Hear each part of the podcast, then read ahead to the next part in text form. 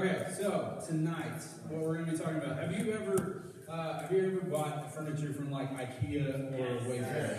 Yeah, my parents have bought like a bookshelf or like a desk or, a dresser or something. Uh, what's the worst thing about IKEA and Wayfair? You have to build it by yourself. Like they, they ship it to your house. Like I love this picture. Like I have a screw left and I don't know where it goes, but I'm afraid to ask because I have to.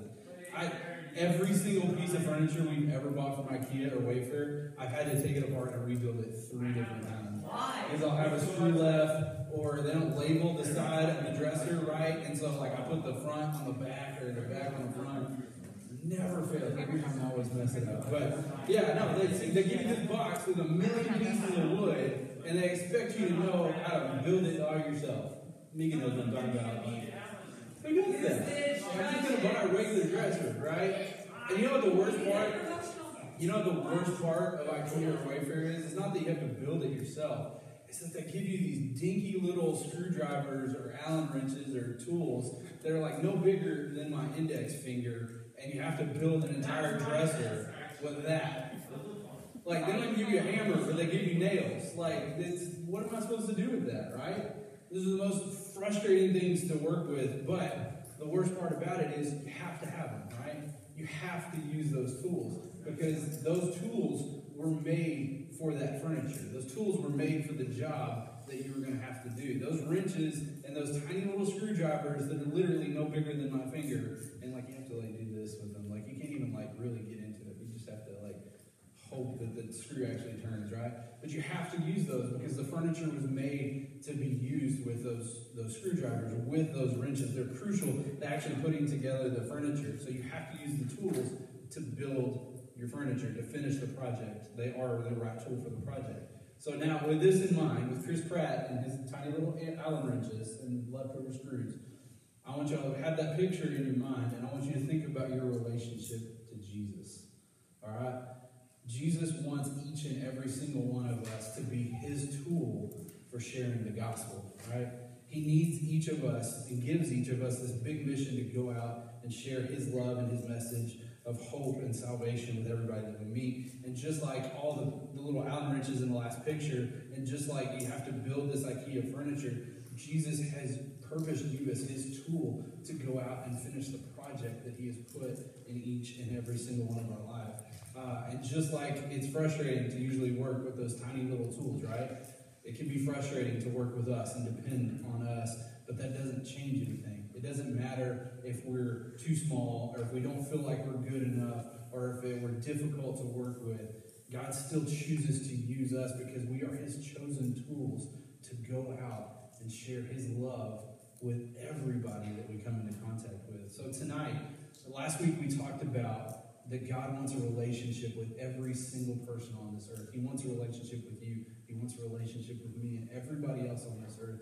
Tonight, what we're going to talk about uh, is that He wants you, Jesus wants you to go out and share the gospel with others. That's the whole lesson in a nutshell. In that one sentence, Jesus wants you to share the gospel with others. Y'all got a cool, fancy notebook and a pen, but write it down. Jesus wants you to share the gospel with others. After you write that down, flip over. I know I see a lot of y'all have your Bibles or you have your smartphones. Pull them out, open the Bible app, or download the Bible app real quick. Uh, and y'all grab your Bibles and turn to Matthew chapter 9. I'll give you all a second to write that down. Jesus wants you to share the gospel with others. Last week, God wants a relationship with everyone. This week, Jesus wants you to help people start that relationship.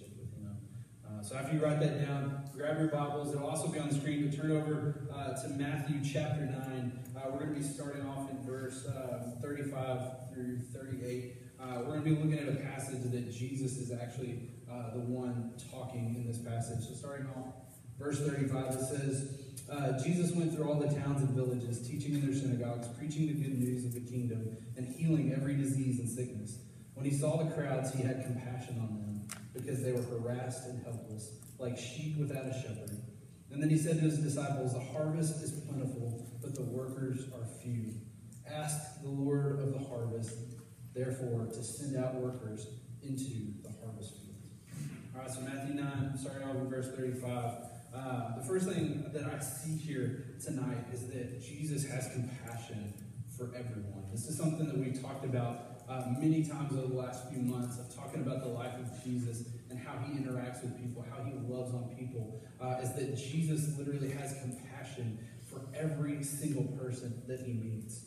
Uh, in this passage tonight, we, we've spent a lot of time in Matthew over the last couple of months, uh, walking through the life of Jesus. But uh, in this passage tonight, uh, he's walking around the different towns. He's preaching and he's teaching. And he's going around and he's healing the sick people that need uh, healing in their lives. And he keeps seeing bigger and bigger crowds come to him because his popularity is starting to grow. They're seeing how awesome Jesus is and the, the miracles that he can do. So he keeps seeing bigger and bigger crowds come to him looking for help. Uh, in Matthew 9, uh, in our passage tonight, uh, as with most of the stories about Jesus interacting with people, uh, what does it say he does? It says Jesus took. He saw all these people coming to him for help. He saw all them coming with needs that they needed, uh, needs that they needed met. That's the right way to say that. These are sick people that needed healing. These were broken people that needed to be put back together. The, um, the, the passage actually calls them uh, sheep without a shepherd. And he could have easily dismissed all of the crowds that came to him, right? I know the disciples in a lot of stories, they tried to get Jesus to dismiss people time and time again. They're like, Jesus, send everybody home. Let them find their own food. Send them home. These, these little children are annoying. Send them home. We don't want to deal with them The disciples over and over tried to get Jesus to do that, but Jesus never would. Jesus always had compassion. He always met the needs of the people that came to him and asked for help. Uh, and again, Matthew 9, and in our passage tonight, he calls, uh, he calls the people harassed and helpless. Again, he calls them sheep without a shepherd. Y'all, that's why Jesus is here, right? Harassed, helpless, people without a shepherd. He, gave, he came to this earth to give peace to the people who were harassed. He came to give help to the helpless people who needed him. He came to lead his sheep to safety. He came to lead his children, his, his most beautiful, prized possession. We talked about last week that God would say, uh, when you put your trust in him, that God calls you his most prized possession, his most beautiful creation. He came so that y'all would have a shepherd, so that I would have a shepherd and lead me to life. And the cool thing is, is he wants us to be a part of that story of leading others to him. He's given us life, and he wants us to be a part of, uh, of sharing that with other people. And I think it's really important uh, to note in the passage that uh, it says that Jesus had compassion on them. Just as the word them, right? Jesus has compassion on them. You know, it doesn't say uh, that he had compassion on a select few. It doesn't say that he had compassion just for his disciples, his closest buddies, the, the guys that he spent all his time with. It doesn't even say that he only had compassion on the people that looked just like him. No, it just says he had compassion on them. Jesus doesn't discriminate. Any, any part of the Bible doesn't discriminate on the people he loves. He loves every single person that he comes into contact with. He shares with every single person that he comes into contact with. He heals every single person that comes to him looking for healing. Y'all see a pattern here. Every single person that comes to him, Jesus opens his arms to. And ultimately, this is the example that he sets for us that we need, when we go out and we share the gospel, we need to share the gospel with every single person that we meet through our words and through our actions and through the way that we love the people and our friends and our family around us. God, God Jesus tells us uh, a little later in Matthew 28, he says, Go and make disciples of all nations, of all peoples, of all tongues, of all races, of all belief systems, of all religions. Go and make disciples out of every single one of them because every single one of them needs the same love and hope that Jesus offers. Every single one of us need Jesus in our lives. So the second thing I see in, in this passage tonight in Matthew 9, uh, so the first thing was that uh, Jesus had compassion on them, everyone. Uh, the second thing I see is, is Jesus' own words. He says, the harvest is plentiful. The harvest is plentiful.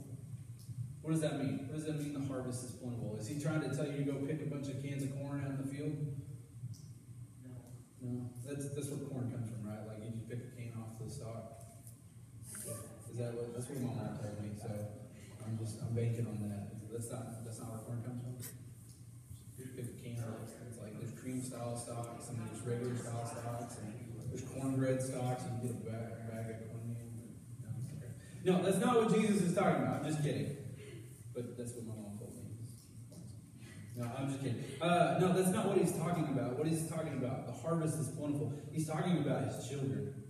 He's talking about the people that you and I run into every single day. When he says the harvest is plentiful, what he's talking about is that there are countless opportunities right in your face, right in front of you, every single day to share the love of Jesus through your actions, through your words, through the way that you treat other people in your life.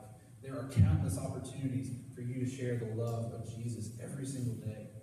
Uh, and so we're going to do something. I want to I want to take just a moment. And I want you to think about the people that you know in your life.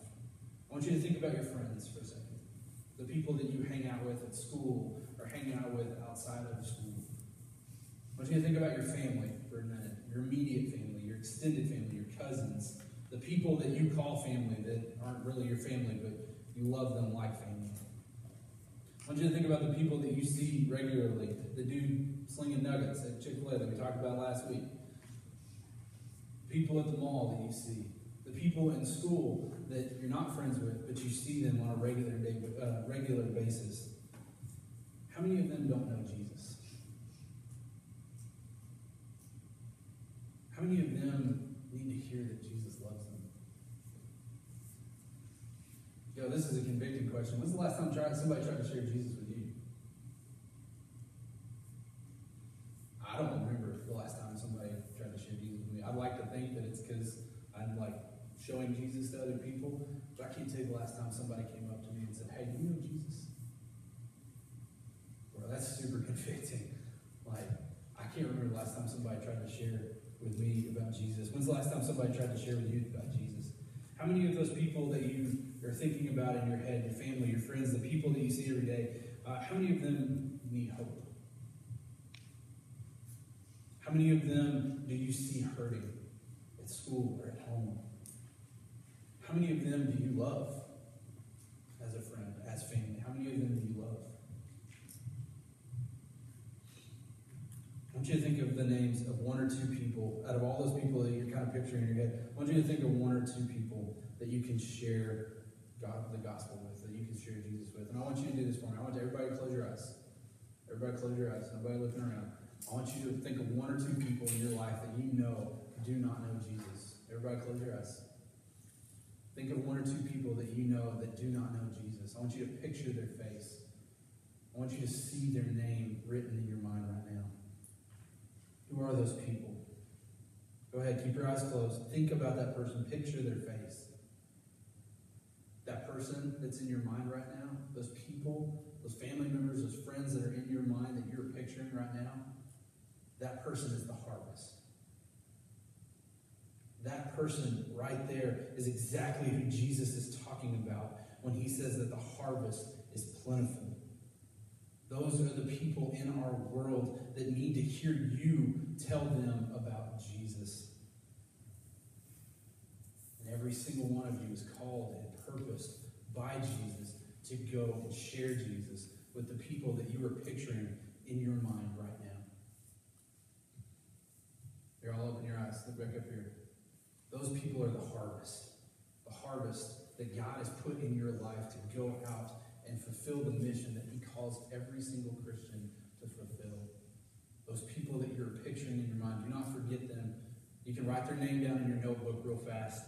Don't forget them. We're going to talk more about that in small groups here in a minute. But don't forget them. Those are the harvest in your life, the people that need to see Jesus.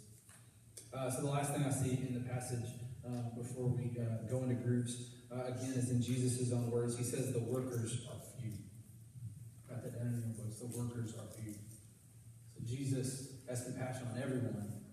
And the harvest is plentiful. There's plenty of opportunities out there for you to share the gospel of Jesus but the workers are few.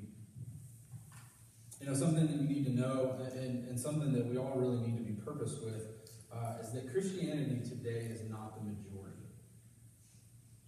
You know, this is something I think that I've gotten super comfortable with, and, and honestly been super convicted uh, in, in writing this uh, message for y'all tonight. I was talking to another one of the pastors um, this week about it. That I think I've gotten too comfortable in my own life thinking that Christianity was the majority, right?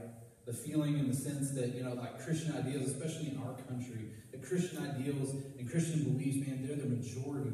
That most of the people in our country probably think the same things I do. They probably have the same morals, the same beliefs that I do. They probably think the same things.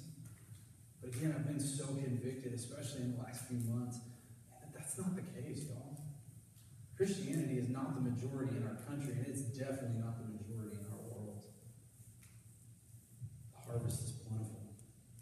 Y'all, Christian morals aren't mainstream media. They aren't, aren't mainstream TV.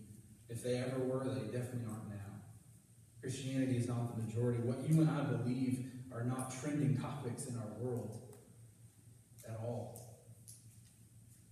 And so when Jesus tells us in this passage that the workers are few, what he's saying is that there aren't a vast majority of people. There's not a lot of people around the world that are sharing his message and his love. That's not to say there aren't people out there sharing his message and love. You come to church and you hear people share his message and love every day. You see our missions updates and you see what people are doing around the world. There's not a majority of our world out sharing the message of hope and the message of salvation that Jesus offered. And that is why it's important for you and me to go out into our world and share Jesus. Y'all, He has called every single one of you, He has purposed every single one of you to do exactly that. And what He's saying by saying the workers aren't few, He's saying there's not a lot of tools in the tool shed to go out in this world. There's not a lot of wrenches and screwdrivers to go out and share the message of Jesus. To finish the project that needs to be done that the world sees the hope that we have in Jesus. And so it's time for us to step up and get out of the toolbox and get to work. It's time for us to find the screw that we're supposed to put in place in Jesus' kingdom and go out there and work on that screw. Go out there, work on that friend, work on that family member, work on that person that you just pictured in your mind and share the message and the hope of Jesus. There aren't a lot of workers out there to, to, pull in the harvest. So we have to get to work and we have to pray. God, Jesus tells us, pray, therefore, to send out more workers. Pray to God, ask Him for more workers to share in the mission and the calling that He has placed in your life. Go out there and make some more. Tell people about Jesus. Bring them into that relationship that God wants them to be in. And then y'all stand arm in arm, side by side, and y'all go out together into the harvest field and you share with the people that are in your life. Last week we talked that God wants a relationship with everybody. And this week we're talking about that Jesus wants you to help people start that relationship. Man, I hope you are starting to see and beginning to understand the importance of you being able to share the gospel.